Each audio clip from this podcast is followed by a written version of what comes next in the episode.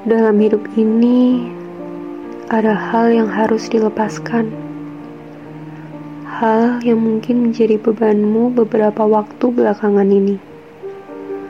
Hal-hal yang telah dirampas oleh kehidupan. Bisa jadi sahabat, kekasih, waktu, hingga impian.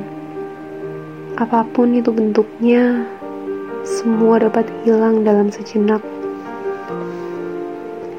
Tak ada lagi yang bisa dipertahankan setelahnya. Tak ada lagi yang bisa disimpan selain kenangan. Tak ada waktu yang bisa kembali diputar. Semuanya hancur, tak menyisakan apa pun selain penyesalan. Tapi kamu masih punya harapan. Harapan untuk mencari dan memulai dari awal. Kamu masih memiliki kesempatan walau hanya sekubres. Aku pernah jatuh dan terpisah dari impian. Tak ada yang bisa aku lakukan selain melepaskannya.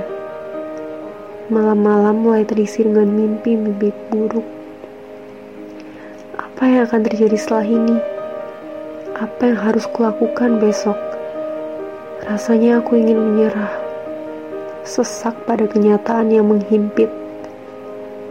Aku ingin lari dari kenyataan jika bisa tetapi aku tidak menyerah. Aku tidak akan menyerah.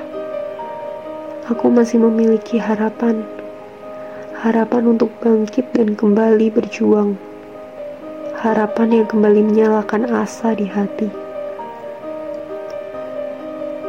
Aku tahu kamu menyesal.